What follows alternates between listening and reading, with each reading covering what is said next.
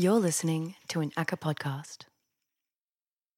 To begin with, I'd like to sincerely acknowledge the Bunmurang, traditional owners and sovereign custodians of the land upon which we meet, along with the Wurundjeri and all Kulin nations, and we extend our respects to elders past, present, and emerging, and to all First Nations people who join us this evening. It's a great pleasure to welcome Jenny, Jenny to Melbourne, together with Patty Hertling, Deputy Director of Performance Space, and Emily Johnson, First Nations artist and award winning choreographer based in New York. Together with Performance Space, we're excited to present Emily Johnson's storytelling performance, Blackfish, A Fish That Never Dies, tomorrow evening here at ACCA. Blackfish is part of the Thank You Bar, a performance work and story of survival developed by Emily that c- connects ideas of displacement, longing, and language to history, architecture, and igloo myth. Before introducing tonight's lecture, I'd like to also thank our state government partners and the NGV and note that both, both events, um, tonight and tomorrow, are part of a wider curatorial research program established by ACCA to foster curatorial exchange, First Nations dialogue in a global context, and future opportunities for artists. And I'd also like to acknowledge Paola Balla for her involvement and contributions to this program. So it's a great pleasure to welcome and introduce Jenny, who has been the subject of great critical acclaim for her curatorial brilliance and audacity in presenting and exhibiting performance art, which was recognised in 2012 when she received the Yoko Ono Courage Award. Jenny was appointed Performance Space New York's Executive Artistic Director in 2017 and is the organisation's first female director. Prior to joining Performance Space, Jenny was the Associate Curator at MoMA PS1 in New York, where she established the well known interdisciplinary series of live programs, the Sunday Sessions, which featured literally hundreds of artists, including Terre Thaemlitz, Justin Vivian Bond, and Wu Tang Clan, as well as new commissions by Ragnar Kjartansson and Anne Imhof, among many others. In addition to her event based programming, Jenny has established a considered engagement with performance in the gallery context, organising significant exhibitions such as the New York presentation of Retrospect- Retrospective by Xavier Le Roy in 2014 and Anne Imhof Deal in 2015. Tonight, Jenny will introduce her vision um, for performance space, an iconic and much loved space which she's re- reinventing in a new location in the heart of the East Village. Jenny is also co- committed to developing methodologies for embedding First Nations dialogues within the organisation, including new initiatives such as the program that Emily Johnson is curating for Performance Space in early 2019, which will involve a number of First Nations artists from Australia and elsewhere. So please, without further ado, uh, please welcome Jenny Schlenzka.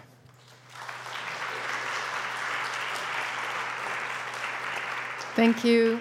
Um, thank you, Max. Thank you, Annabelle, and everyone from ACCA, Paola Balla. And um, it's been a wonderful, I think, three days. I, I cannot count.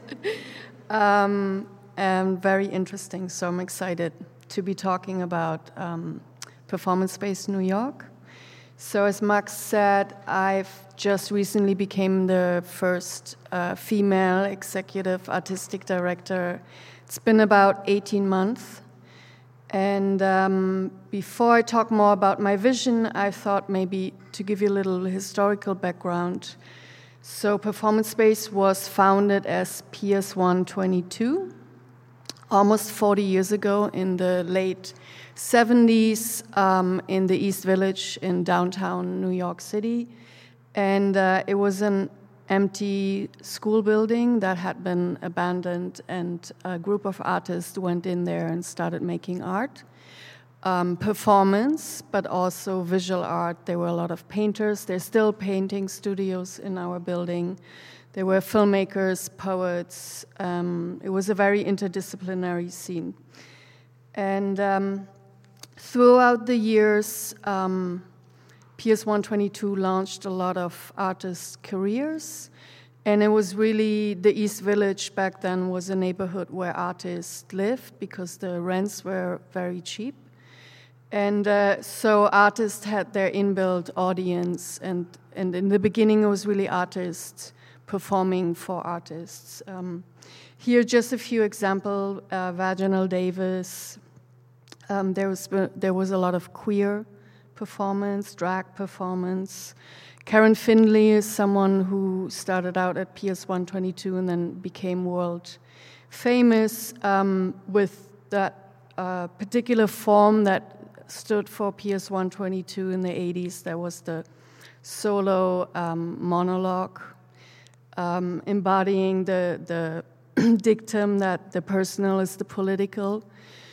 So people like Karen Finley or um, Spalding Gray, someone else, did these really political, very personal monologues. Um, Adrienne Truscott is an artist of more recent time.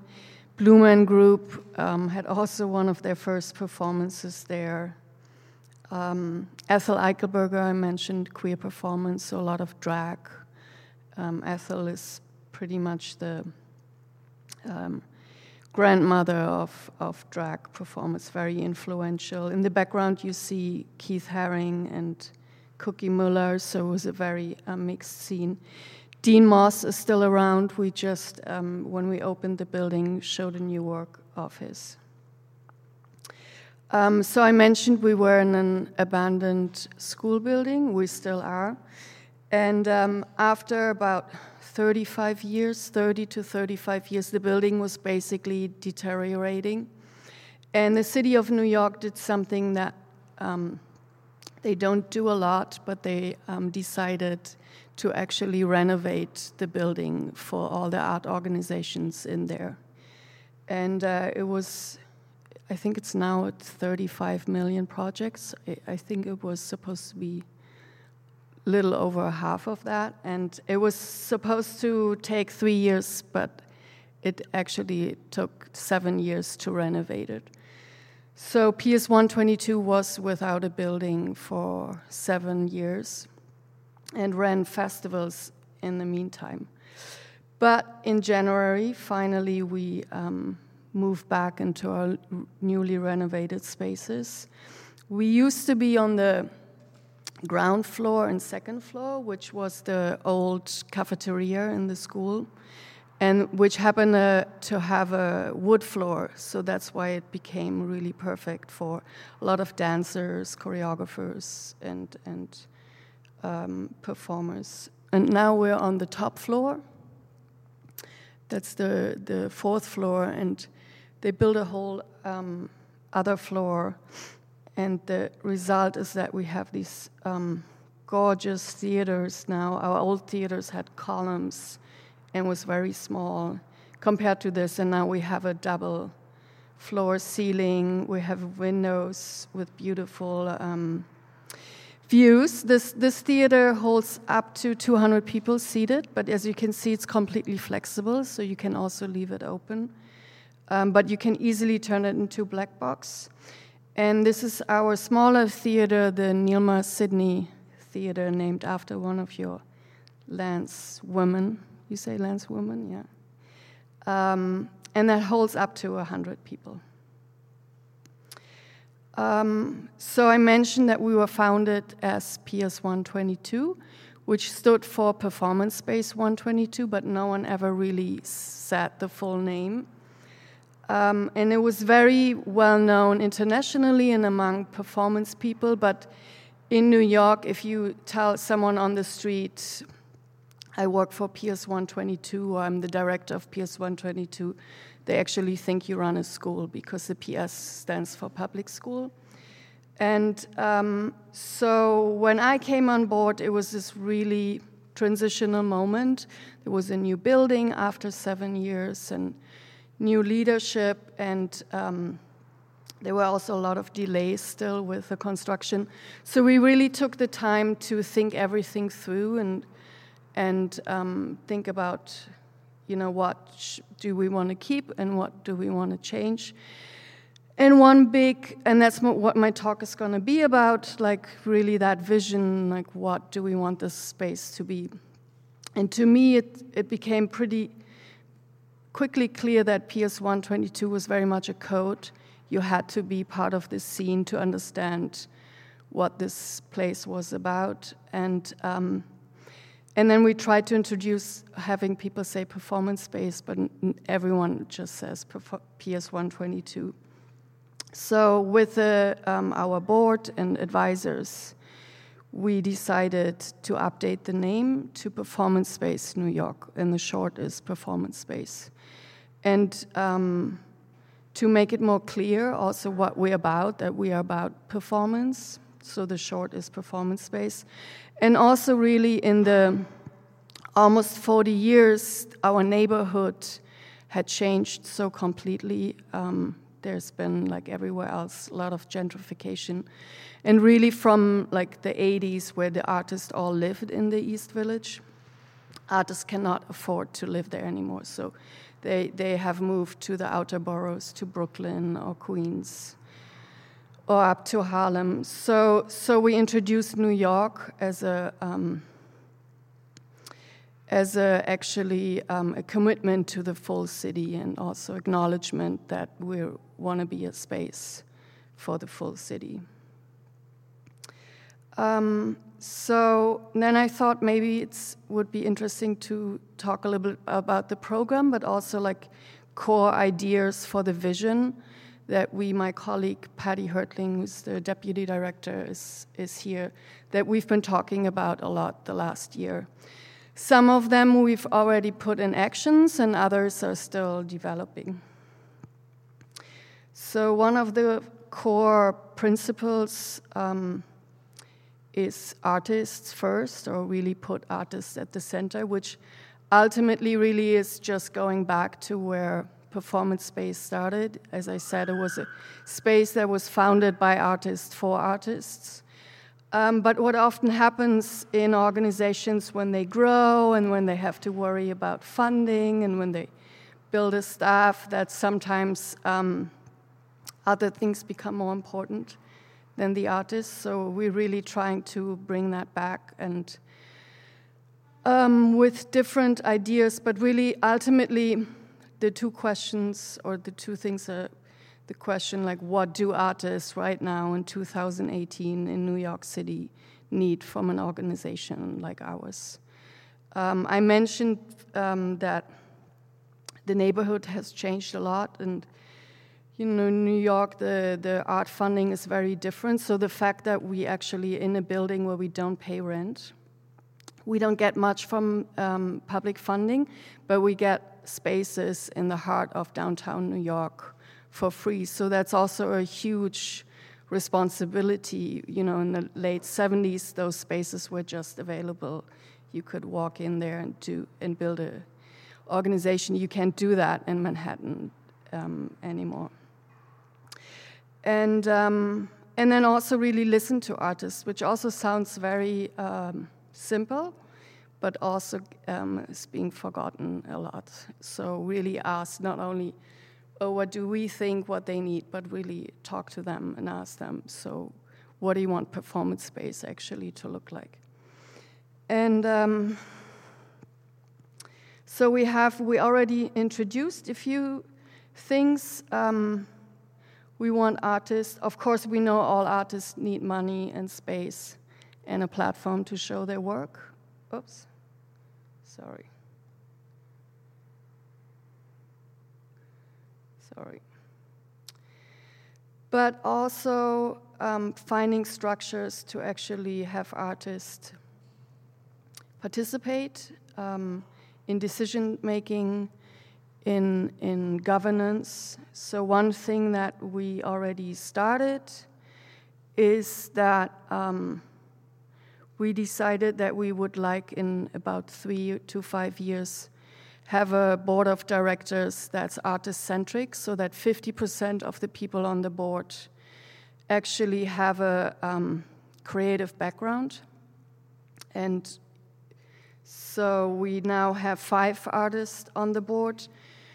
When I came, there were two, two spots on the board um, for artists traditionally, and Kaneza Schaal, who's a fantastic theater maker, she was already on the board. And in the last I think like seven, eight months or so, we brought four more people. Ishmael Houston Jones is a choreographer who was with the organization since the very beginning.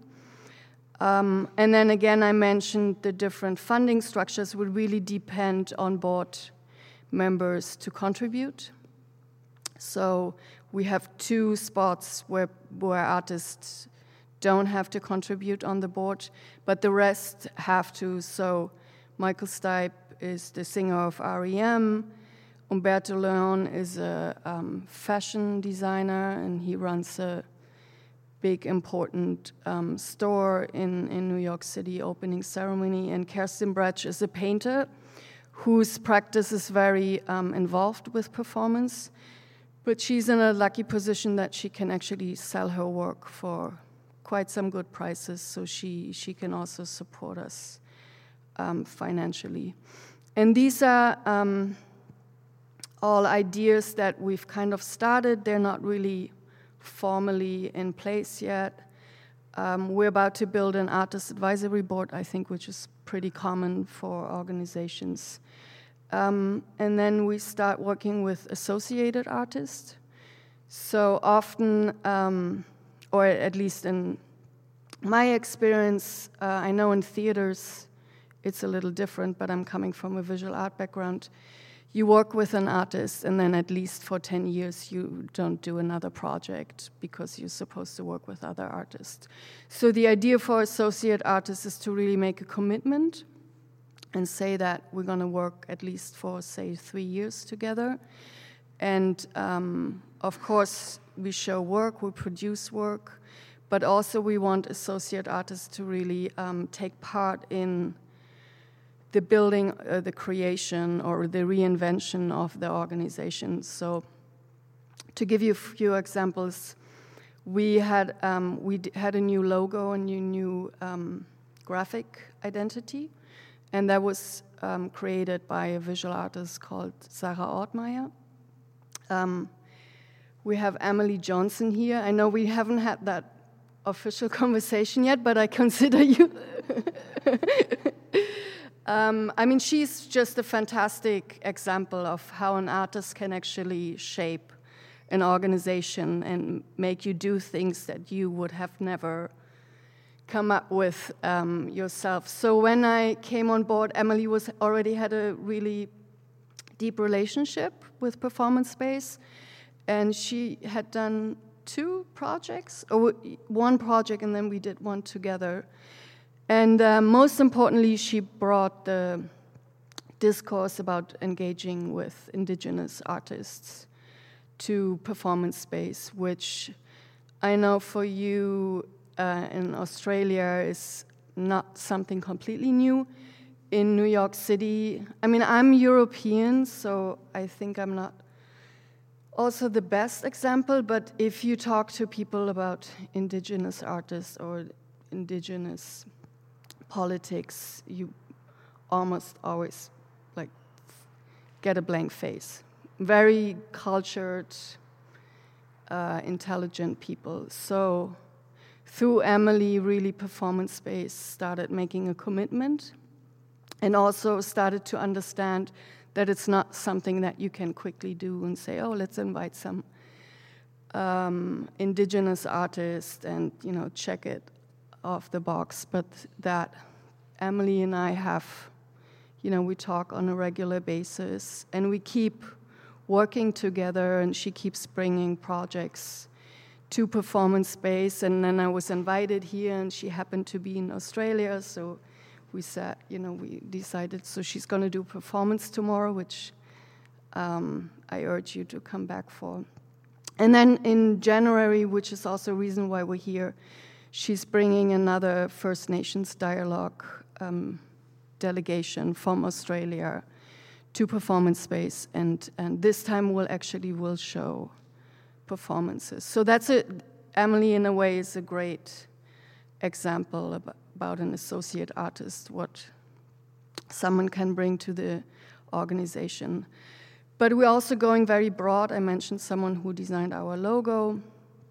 We're also working with a chef, like someone who cooks and thinks about um, bringing people together around tables and uh, drinking, eating. And um, I'll talk a little bit more later, but that's also um, an interesting point. And then we did something that I've been doing in, um, for a while also in my previous position to actually invite artists to do programming.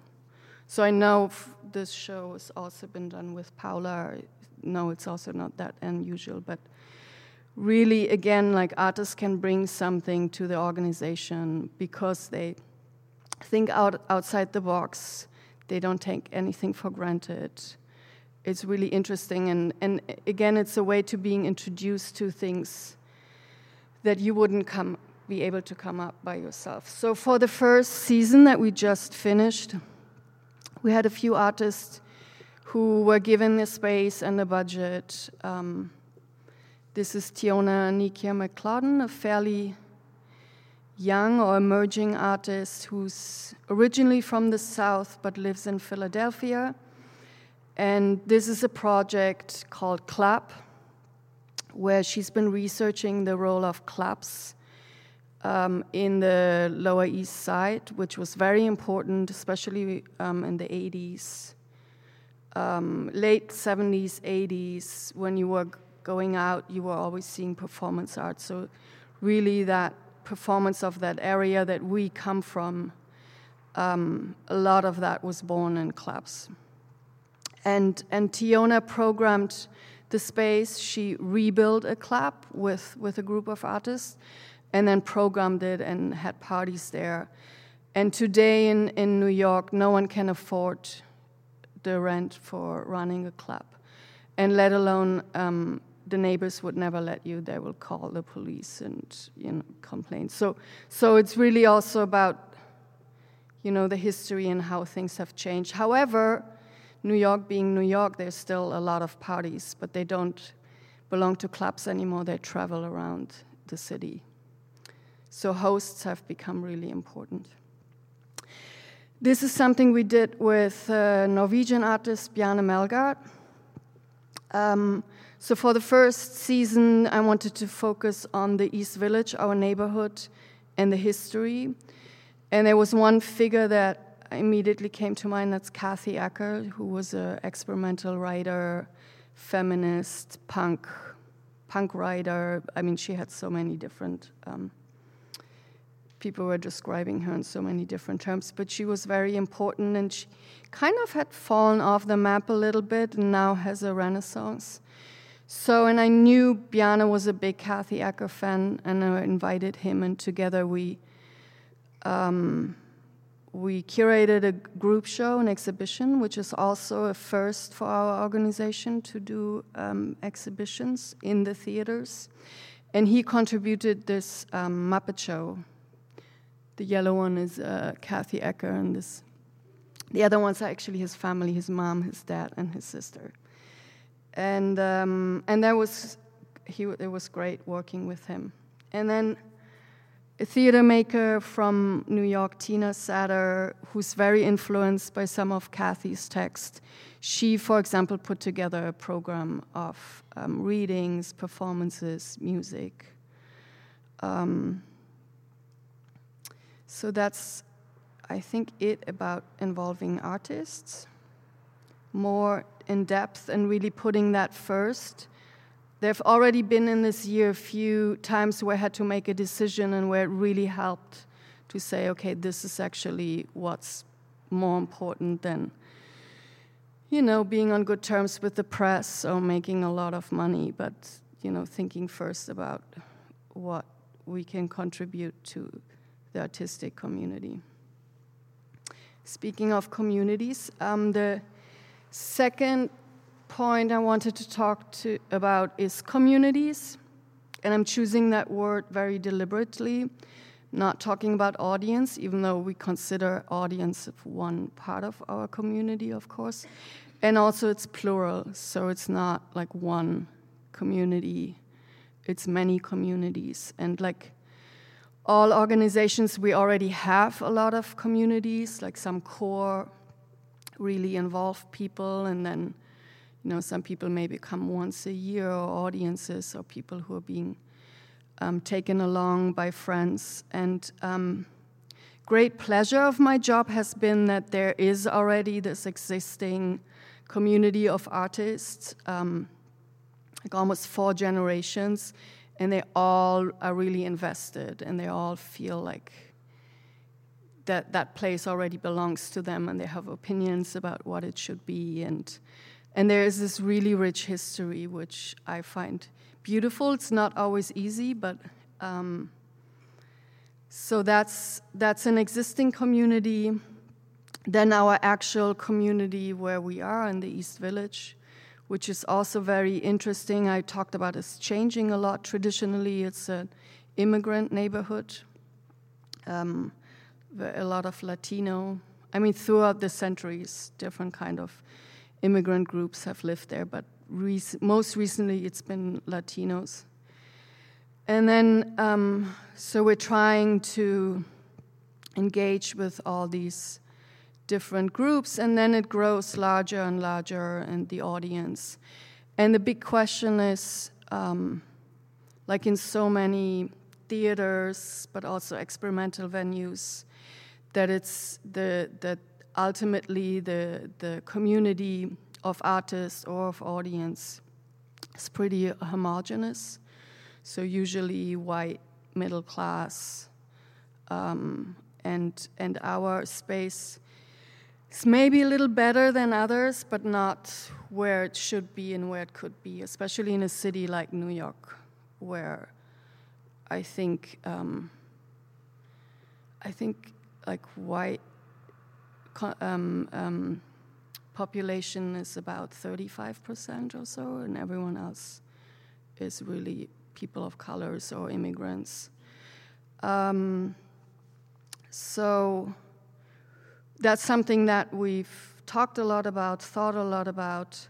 Also, in terms of um, generation, like age groups, um, our audience is pretty young but around like 35 is probably the average 30 to 35 and um, so for the inaugural season um, i really thought it was important to bring actually people who grew up in the neighborhood and also younger people um, so there's this fantastic activist collective called brujas which is Spanish for witches.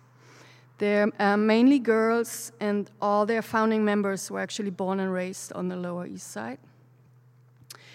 And um, and I talked to them, and I said, you know, what? How how do we get your kids, uh, your friends, in here to come? And it was also very interesting to talk to them because they had um, they literally grew up four or five blocks from where we are and they've known this building all their life, but they had no idea that there was a performance space in there. And PS 122 for them was public school 122. So we came up to the idea um, with the idea to build a skate park. Uh, the East Village in the 90s was like the center of skateboarding in New York City, and then again, you know, all the empty lots disappeared through development and neighbors calling the police because of um, noise complaints. So we did build together with the designer. They designed the skate park out of our decking, like that's our staging with like concrete slabs on top of it. And then they had a three um, week long residency and programmed it. There was a lot of programming. They like I mentioned, they're activists, so it was also a lot about um, you know, activating their friends. And um, so, and it was great. I mean, we had, I think, 700 people or so in there, and all like mid, early mid 20s, some younger, some a little older. And, um, and they had never been there. They didn't know we were there. I have no idea if they come back, but you know, 5% of them come back, that would be a huge um, success, in my opinion. Um, another community that actually really has to do with our building, there's the Alliance for Positive Change, which used to be called the AIDS Service Center. So I mentioned that there was a lot of queer performance always.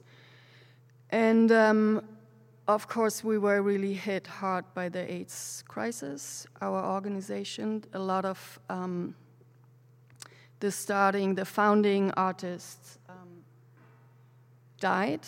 I mean, it was really a big part of the history of our, our organization. So, in the early mid 90s, the AIDS Service Center moved in there, and they're working with people from the neighborhood. So, that again, there was an interest to really bring in different communities from the neighborhood. And I had worked with, do you know what a kiki ball is? You know, voguing, so it's like the younger generation. And I had worked with them at PS1, and I kind of, I don't know, had a hinge that some people were actually in the Kiki scene, and it was true, like a lot of their clients are part of the Kiki scene. So we invited them, they're our neighbors, they're in the building, and um, gave them the space and, and a production um, budget and also prize money. Like you, if you want to have a good ball, you want to have some money for people to take home. And it was, I was sadly traveling, but it was um, really great, and um, and they were so happy, and and all all the all the money that we made that night, we we um, we gave to them as a, a contribution. So that's something actually we could imagine doing again, and to build that community. And then someone that Emily brought to us, um, the Lenape Center. So where performance space is situated on Lenapehoking, which is the homeland of the Lenape people on the island of Manhattan. Um, you probably know that New York was one of the first colonies, so there really um, no almost no Lenape people who survived, but the tribe was displaced a lot of time and and is spread out through America. A lot of them are in Ohio, and um, Emily introduced us in the project that she did with us two summers ago, or last summer. My sense of time is completely.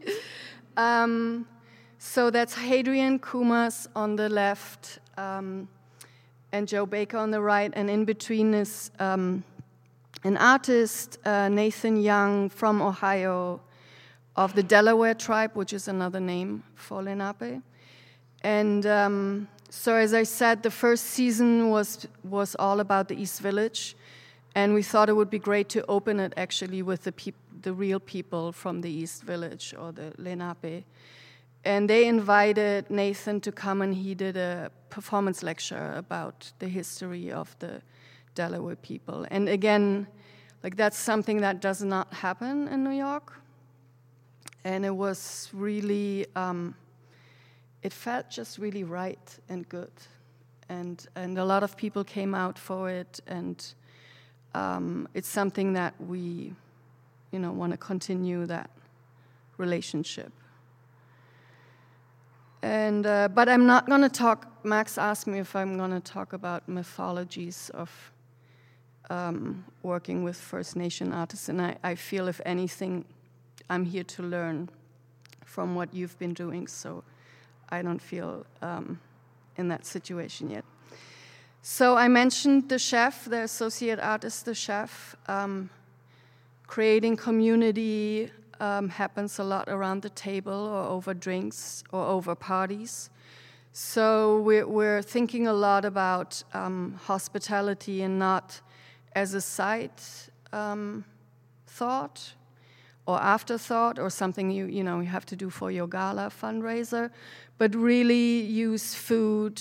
You know, also when you work with immigrants, it's a great start to you know sit down at a table and eat someone's food and tell stories about that. And really this way to bring these many different communities that we're trying to reach out to and feel also included. If you give someone food um, there's a lot of um, criticism or the feeling that a lot of people feel like they don't belong into a theater or into an experimental art organization. So, to break down these barriers, we are planning, we have already started, but we're really planning to work with f- food and hospitality, and hopefully, eventually, we'll have a restaurant. Um, I know it's something that in Europe, and I, I have the feeling here already exists. In America, if you, you go to the theater, you see a show, and then everyone leaves. So we really, um, it's also one of the reasons we're doing exhibitions to actually be open during the day and so that people can come spend time before show and after a show. Um, and that was from our opening dinner.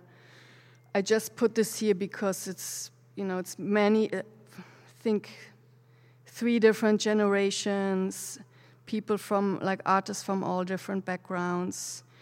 All the way on the left is Angela, who's the chef who's working with us. She's becoming a little bit of a celebrity chef or something like that, which she's very busy, but it also helps because she can get us stuff that we wouldn't get. Um, Niv Acosta in white, like kneeling, is another person I think of as associate artist um, who's been working with us. She's he's going to do a big project in in January when the First Nations dialogues happen.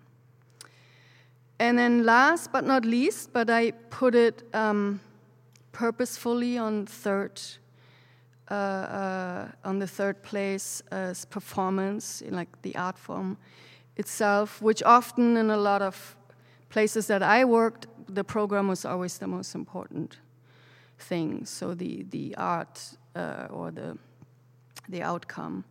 And we, um, for us, it is very important, but it doesn't come first. So we really want to first, as I said, like listen to the artists, build communities, engage communities. And um, so, yeah, performance. Um, question why performance now? Um, I said we really want to engage with our local community, but ultimately we see ourselves also part of the international performance community. And it seems like a really transitional or tran transformative moment for performance. Um, when I started out 10 years ago, as Max said, at I come from, I mean, I started working with performance in a museum at MoMA in New York. Um, so it's a it's a particular angle, but um, performance was really so there was theater and dance and downtown performance, and then there was visual art. So it seemed to be way more separated. And in the visual art, performance was really the the side program, the exotic thing a lot of people didn't know what to do with it. And um, for example, today we had um, a conversation at the NGV, and you know they're building this new um, contemporary space. And it was completely self understood that they're considering a performance program and building spaces that work for performance. And really, 10 years ago, there, was, there were maybe two museums in the world who would even do that. And um, and a lot of people always ask me why that is.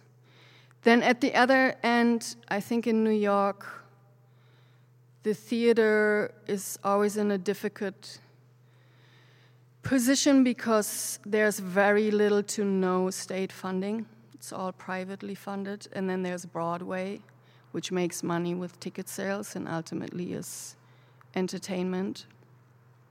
So, a lot of things um, happening, and, and we really want to be part of that discourse and making a strong argument why performance um, is important and why now, because we're in, I think, socially, politically, um, the way we think about identity in a very transitional moment, and I think performance is a very potent art form to negotiate these questions and these changes.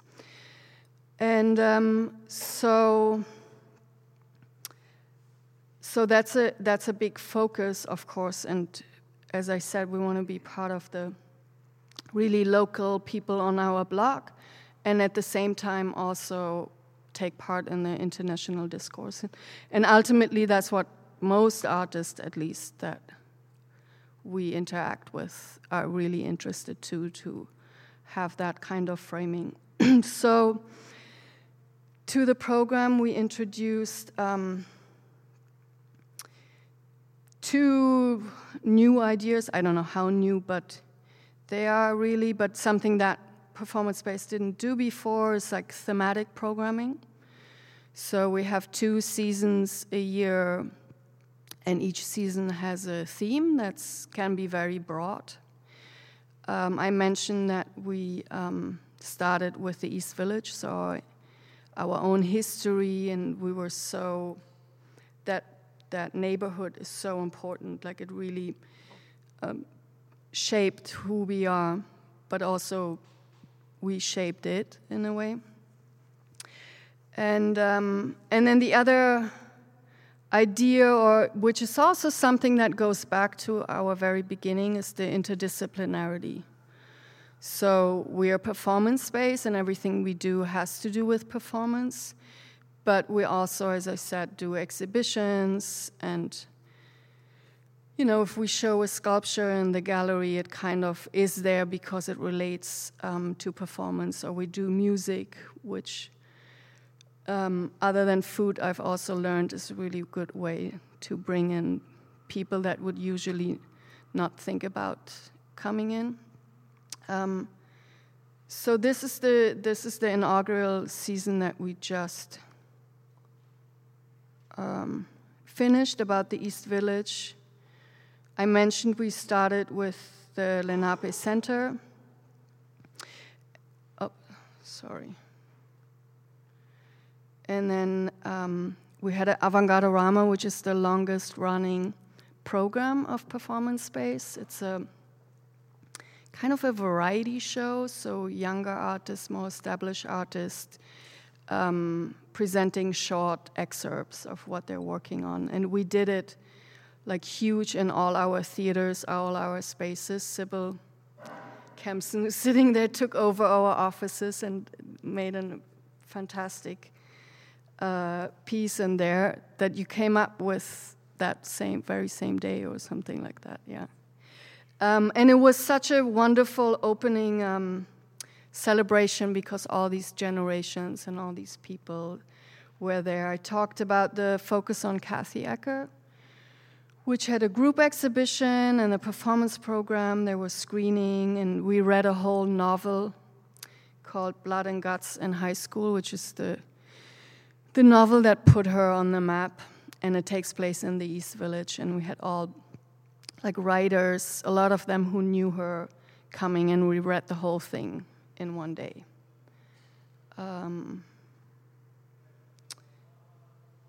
Yve Laris Cohen is a younger conceptual performance artists. We did something on fashion.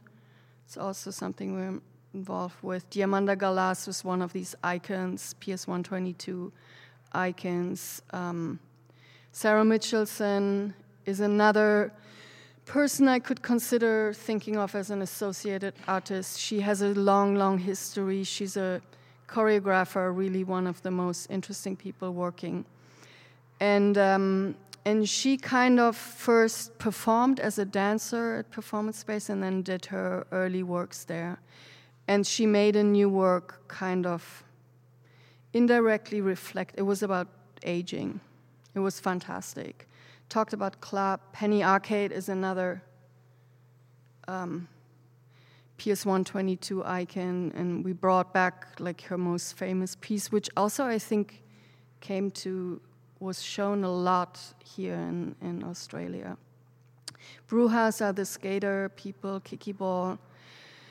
And then we brought also, so that it was really a mix of new commissions, new work, younger artists and reaching from fashion to skateboard and and then we also brought back um, a piece that premiered in 86 at Performance Space um, with Dennis Cooper, Ishmael Houston Jones, who joined our board. And uh, basically was one of the earliest uh, works addressing AIDS. Um, and it's a, it's a dance work, and we brought that back um, because AIDS, as I said earlier, is such an important part of our history. Um,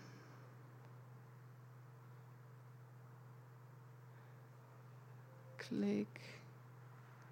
Sorry, I don't know how to get back to.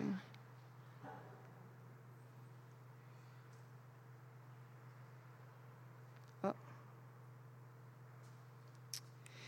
And then last in my presentation, if I find it, is the Posthuman series that we just launched, or not launched, announced two days ago which, um, if the East Village series looked a little was a little bit more historic about our neighborhood, this is more, um, if anything, about the future or where human race might be going or is going, and also ultimately. Um, I think deals with theater because theater is such an anthropocentric art form so, for example, Shakespeare is always talked about as the inventor of the human. The human is an invention ultimately of the Renaissance.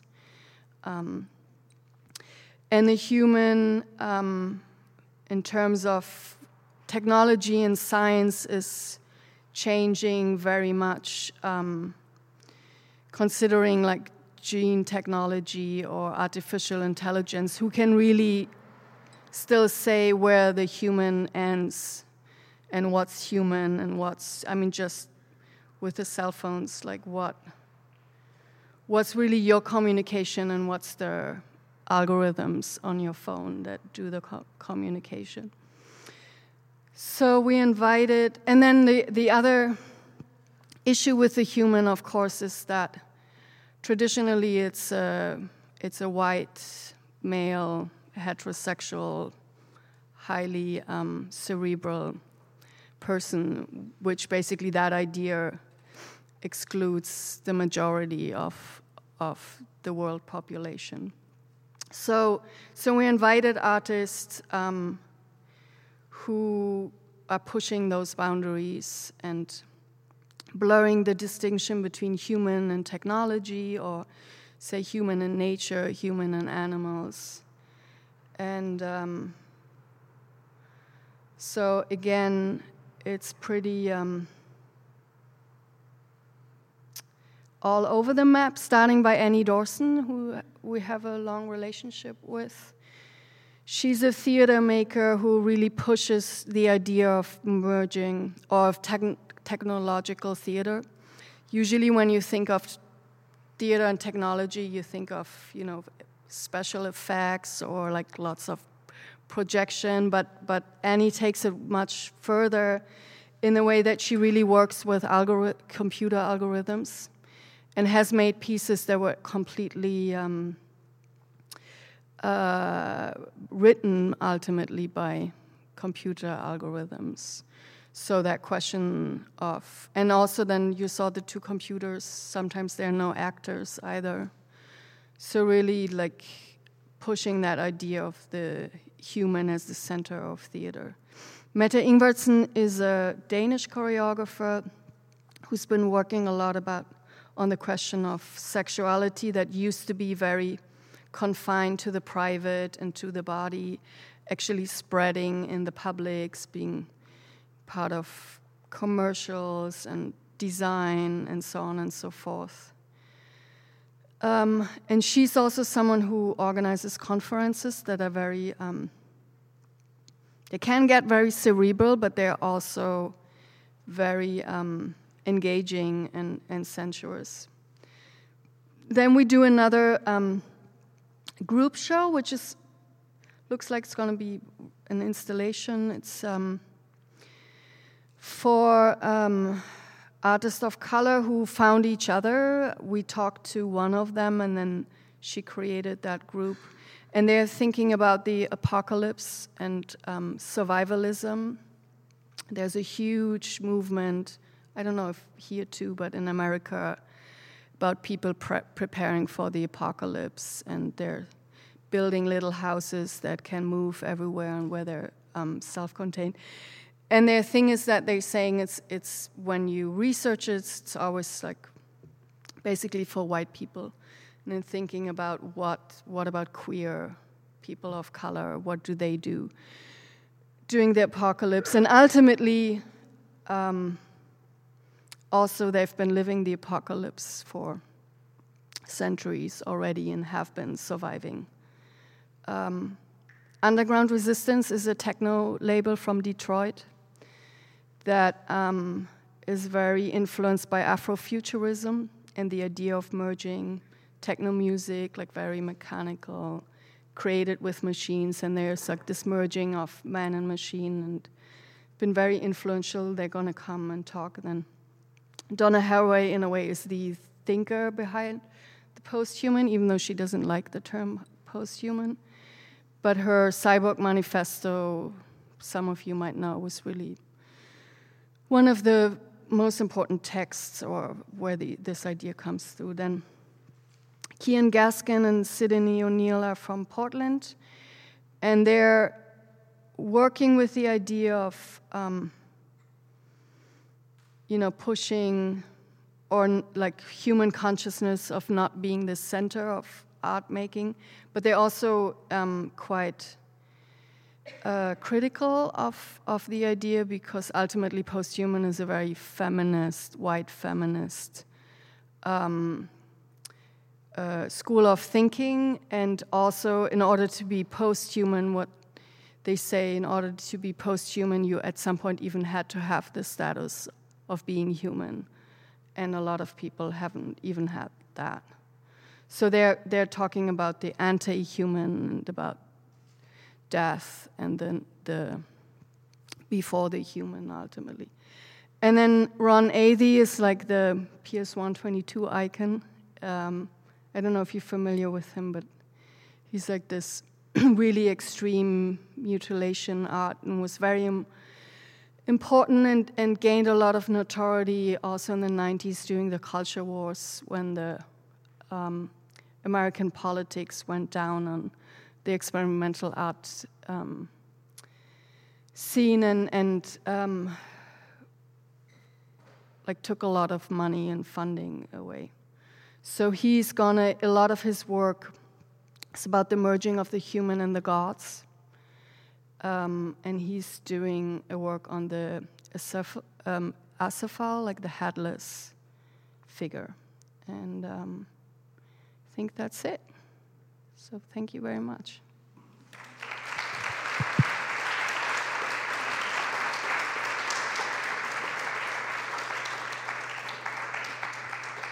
Thank you. Thank you, Jenny. Um, that was really fantastic. We do have time for a couple of questions if anyone um, in the audience would like to ask any question.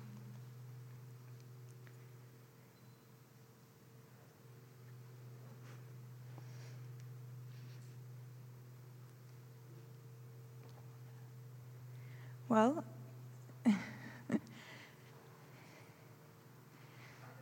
oh. thanks, Kelly. Hi, thanks for that. Some exciting times for the performance space.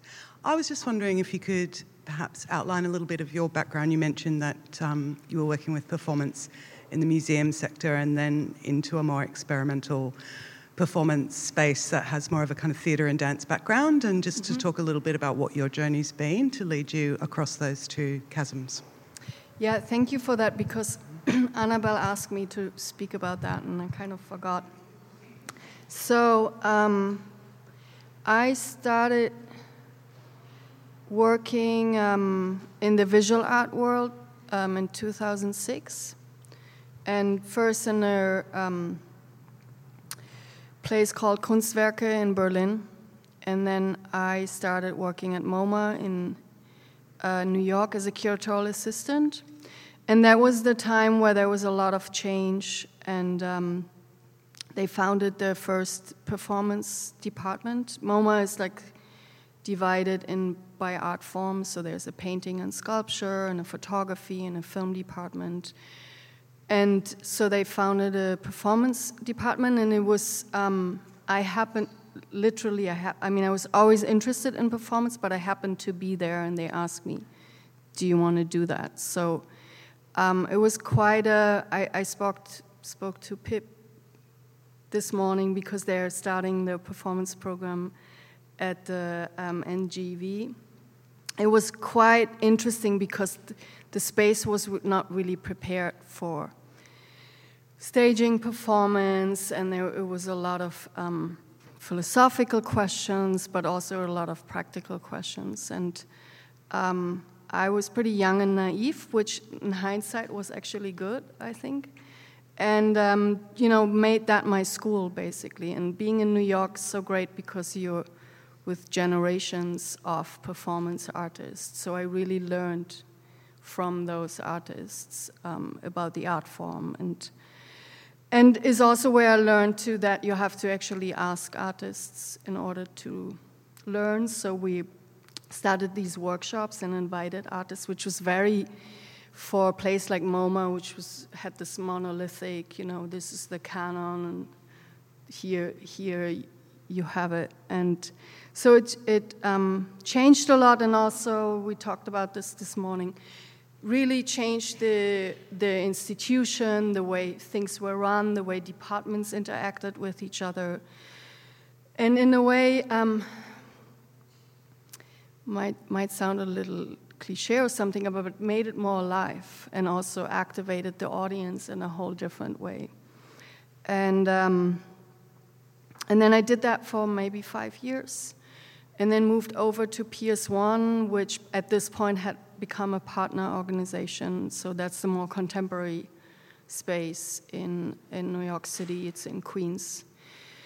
And there I was asked to build a weekly performance program so um, every week, and we're, in, as I said, in Queens, so it's outside of Manhattan. You have to cross the river, which is, you know, takes a lot of convincing to get.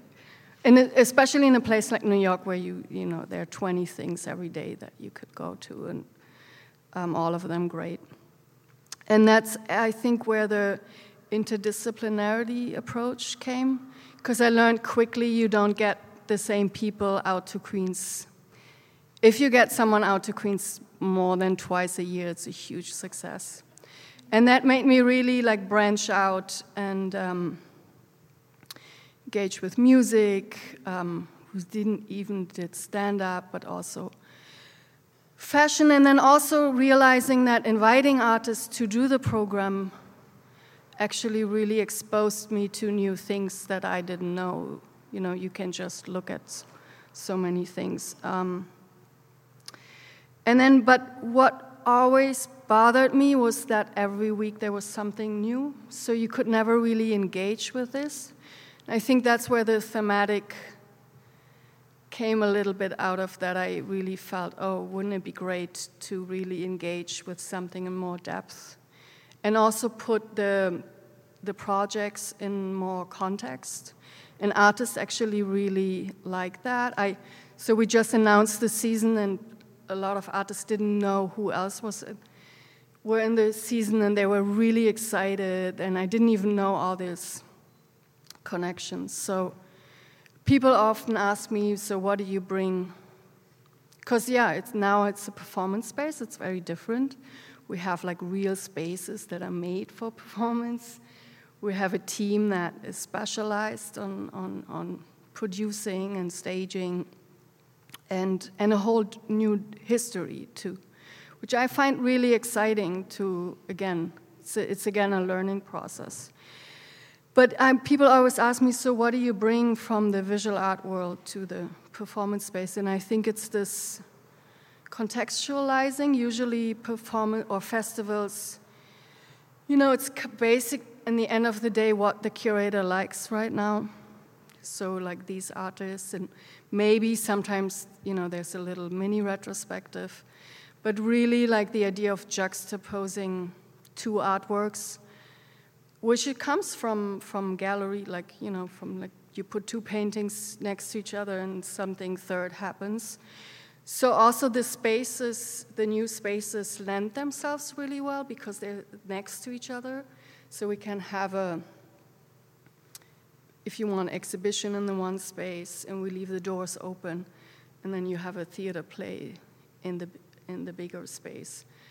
And I don't know if everyone makes the connection, but I think some people do. Like, really, what's the, you know, how do they interact? But the work's very different, but I enjoy it because it's more communal. Then visual art is, is a lot about individual people. So I like the group thing better. And being in the city is also good.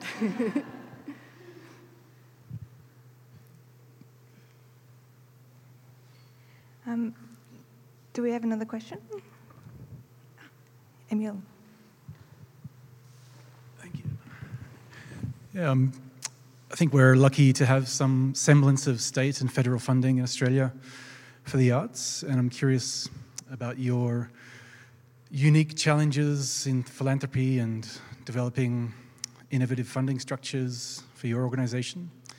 So, my question is how much of your time is spent searching for funding and developing new funding models?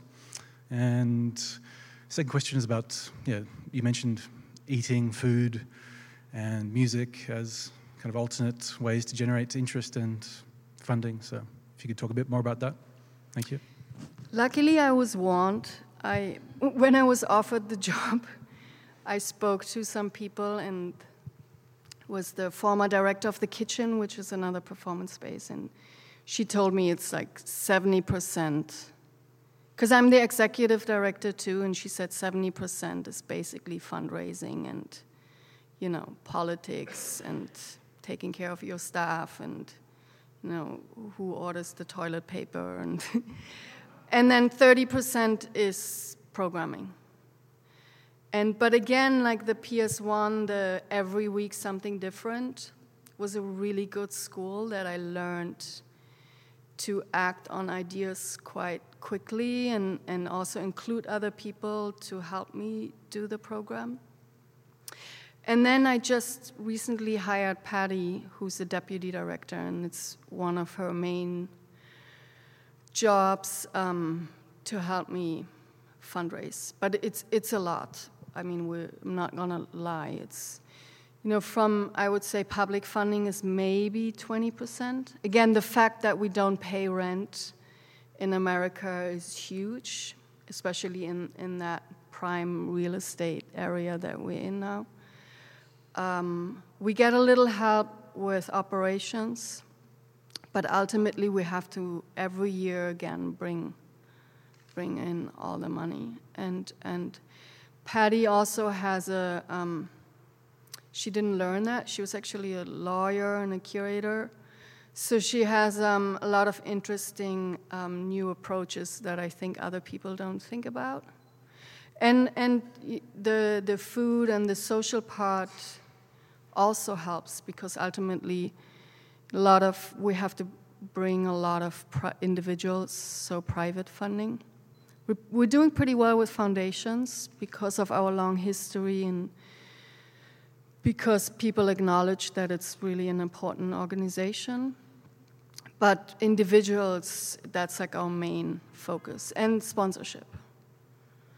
And, um, and again, you know, going back to the artists and looking to artists, we're actually. Um, can I talk about the auction? Kind of, right?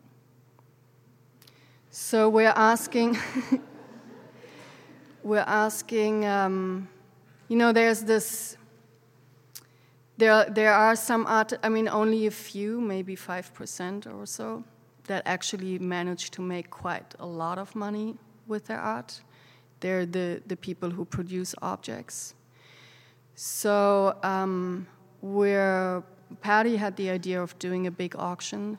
It's a tradition in America that there's this artist auction. Um, it was actually started with Robert Rauschenberg and John Cage. Um, they acknowledged that with Cunningham, Merce Cunningham, that dancers were basically never had enough money, never made money, and that it was kind of unfair. So they the, it was their idea. They did an auction where they auctioned ma- mainly paintings, and then kind of I think financed like three years of Cunningham's company or so. And so that since then that has become a little bit of a tra- tradition. But we're now planning a big auction where we actually go to the big auction houses. We're, we're working with Sotheby's. And the pitch is saying, you know, you're an artist, you live in New York, you benefit from organizations like ours. Organizations like ours are not being supported the way they should be. Would you give us one of your big paintings? and, and surprisingly, many say yes. So we're working on it. That's like one idea where um, sponsorship is a little hit and miss, more miss than hit. Like that used to be also more corporations used to be way more involved in art funding and but we're trying that too. Yeah.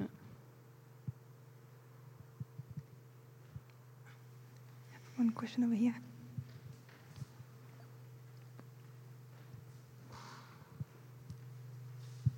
I was just wondering if you could speak a little bit more about the food and the way that that interacts with the organisation and how it works. Um, I mean, to give you an example, we had a big opening dinner, which is nothing unusual. Um, but we, we worked with a chef like Angela Dimayuga who really thinks about her practice. I mean, when you talk to her, it's like talking to an artist about their art. And, um, and we also, um, it was a little bit based on the idea of a symposium. So the old idea, not the boring academic today idea where you have water and if you're lucky, like a dry cookie or something but like really this like flowing wine and you know good food and philosophical conversation and um, we invited you know a lot of people who um, were involved with making the the new spaces happening but also a lot of people of the community and then we had um, maybe five artists or so from different generations and different backgrounds getting up during the dinner and talking about their hopes and wishes. You were one of them, yeah. Um, for the organization.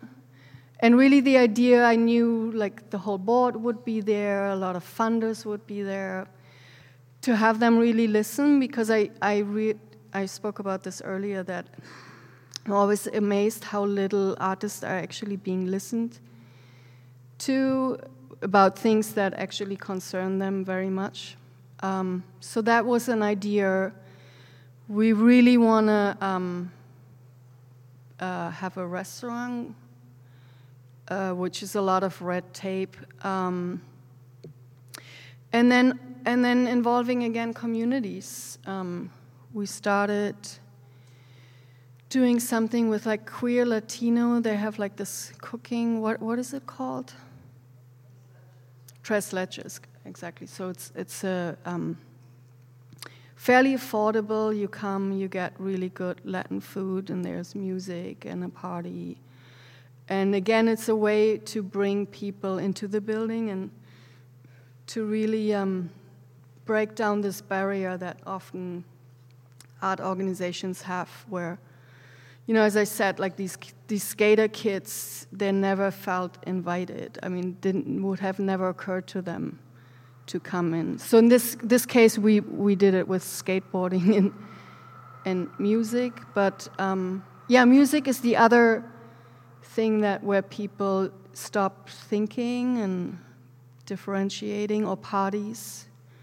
Um, so, you know, I mean, there's a whole art form like relational aesthetics. So a lot of those ideas of that a dinner can actually also be a piece of art because it's transformative. Like after you've sat down with someone and ate with someone, you have a different relationship with the person. Jenny, you, you've shown um, how you've transformed performance space and how you've worked with dance and music and theater and performance in so many ways and divested your curatorial agency to communities and in the ways that shows some of the limitation of the traditional gallery space. I was just wondering, would, would you ever go back to a big gallery? I don't know. no. No, I like it. I like it actually a lot, much more than I thought. But I also, it, also because I'm the director now, so I can do what I want. so I don't know if it's because if it's museum or theater. It's just being in ch- like not having to ask is good. Thank you. Yeah. Uh, please, uh, we have one last question. Um, so this might be slightly open-ended, but you just sort of established uh, the, the, the dichotomy between a museum and a theater. I could be wrong in saying this, but MoMA was really the f- the first large-scale institution to buy like ephemeral works and performance works. So I'm curious ab- about how spaces like performance space or the kitchen are able to compete with the new museum trend of buying performance and also specifically around museums engaging with performance and programming specifically as it relates to a kind of neoliberal um, like experience economy so i'm curious about how your shift from moma to a specifically performance space has if you've Yeah. like encountered these questions around it I mean, I had a step in between PS1 is a little bit, you know, MoMA is this big white cube um, authoritarian organization, and then PS1 was way more experimental, if you want, or playful, and didn't have an um, collection either. So I think, as far as I know, it was actually the Tate. They started collecting way earlier than, I mean, uh, you know, three, four years earlier. But um, yeah, that's what we did. I mean, that was a big part of my job at MoMA was thinking about how to incorporate um, performance uh, or how to acquire performance and what that even means. You know that because there's this ambition that um, if you bring something into a museum's collection, that it needs to be uh, performable if you want in 100, 200, 300 years from now. And um, so the neoliberal, yeah, I think that's one of the reasons why I also really like the theater, like performance based theater, because it doesn't have, I mean, a lot of, if you want to be cynical, um, a lot of why people museums are so crazy about performances of course because it brings audience right? You go and see a show once but if you have a p- performance program you might go twice three times. Um, i like to be a little bit more idealistic that there are also other reasons and as i said earlier it really was a game changer for the museum. So i was there I was at MoMA five years and then at PS1 five years, but they're partner organizations, so I still was very much involved, and I really, a lot changed um, over those years. It wasn't just because they started doing performance, but it was really opening up and, you know, not doing things as usual, which is the problem with institutions, right? There's institutionalize, like you have to, um, you start you stop questioning things why you do the things you do you just do them because you've always done it like that so so performance in a way was a great tool to break that open a little bit. Um, but you know also the scale is completely different. We we fit 200 people max seated. If we use both spaces, I think our capacity is 600. That's like one gallery at MoMA, or, you know, so Um, and then really this community that PS1 had a little bit, but because we were not in a neighborhood where people pass through, it was a little harder. But really, to be part of a, um, of many communities and, and people stopping by and people having a stake, especially artists, in in what you do. Did, did that answer your question? Yeah, good. Okay. Thank you, Jenny, and um, join me in thanking Jenny for her generous talk. Thank you.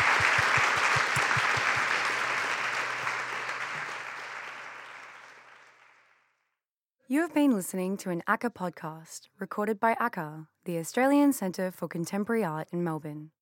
To listen to more from us, subscribe to ACCA on Apple Podcasts or follow ACCA on SoundCloud. To find out more about our exhibitions and programs, visit acca.melbourne and sign up to our mailing list.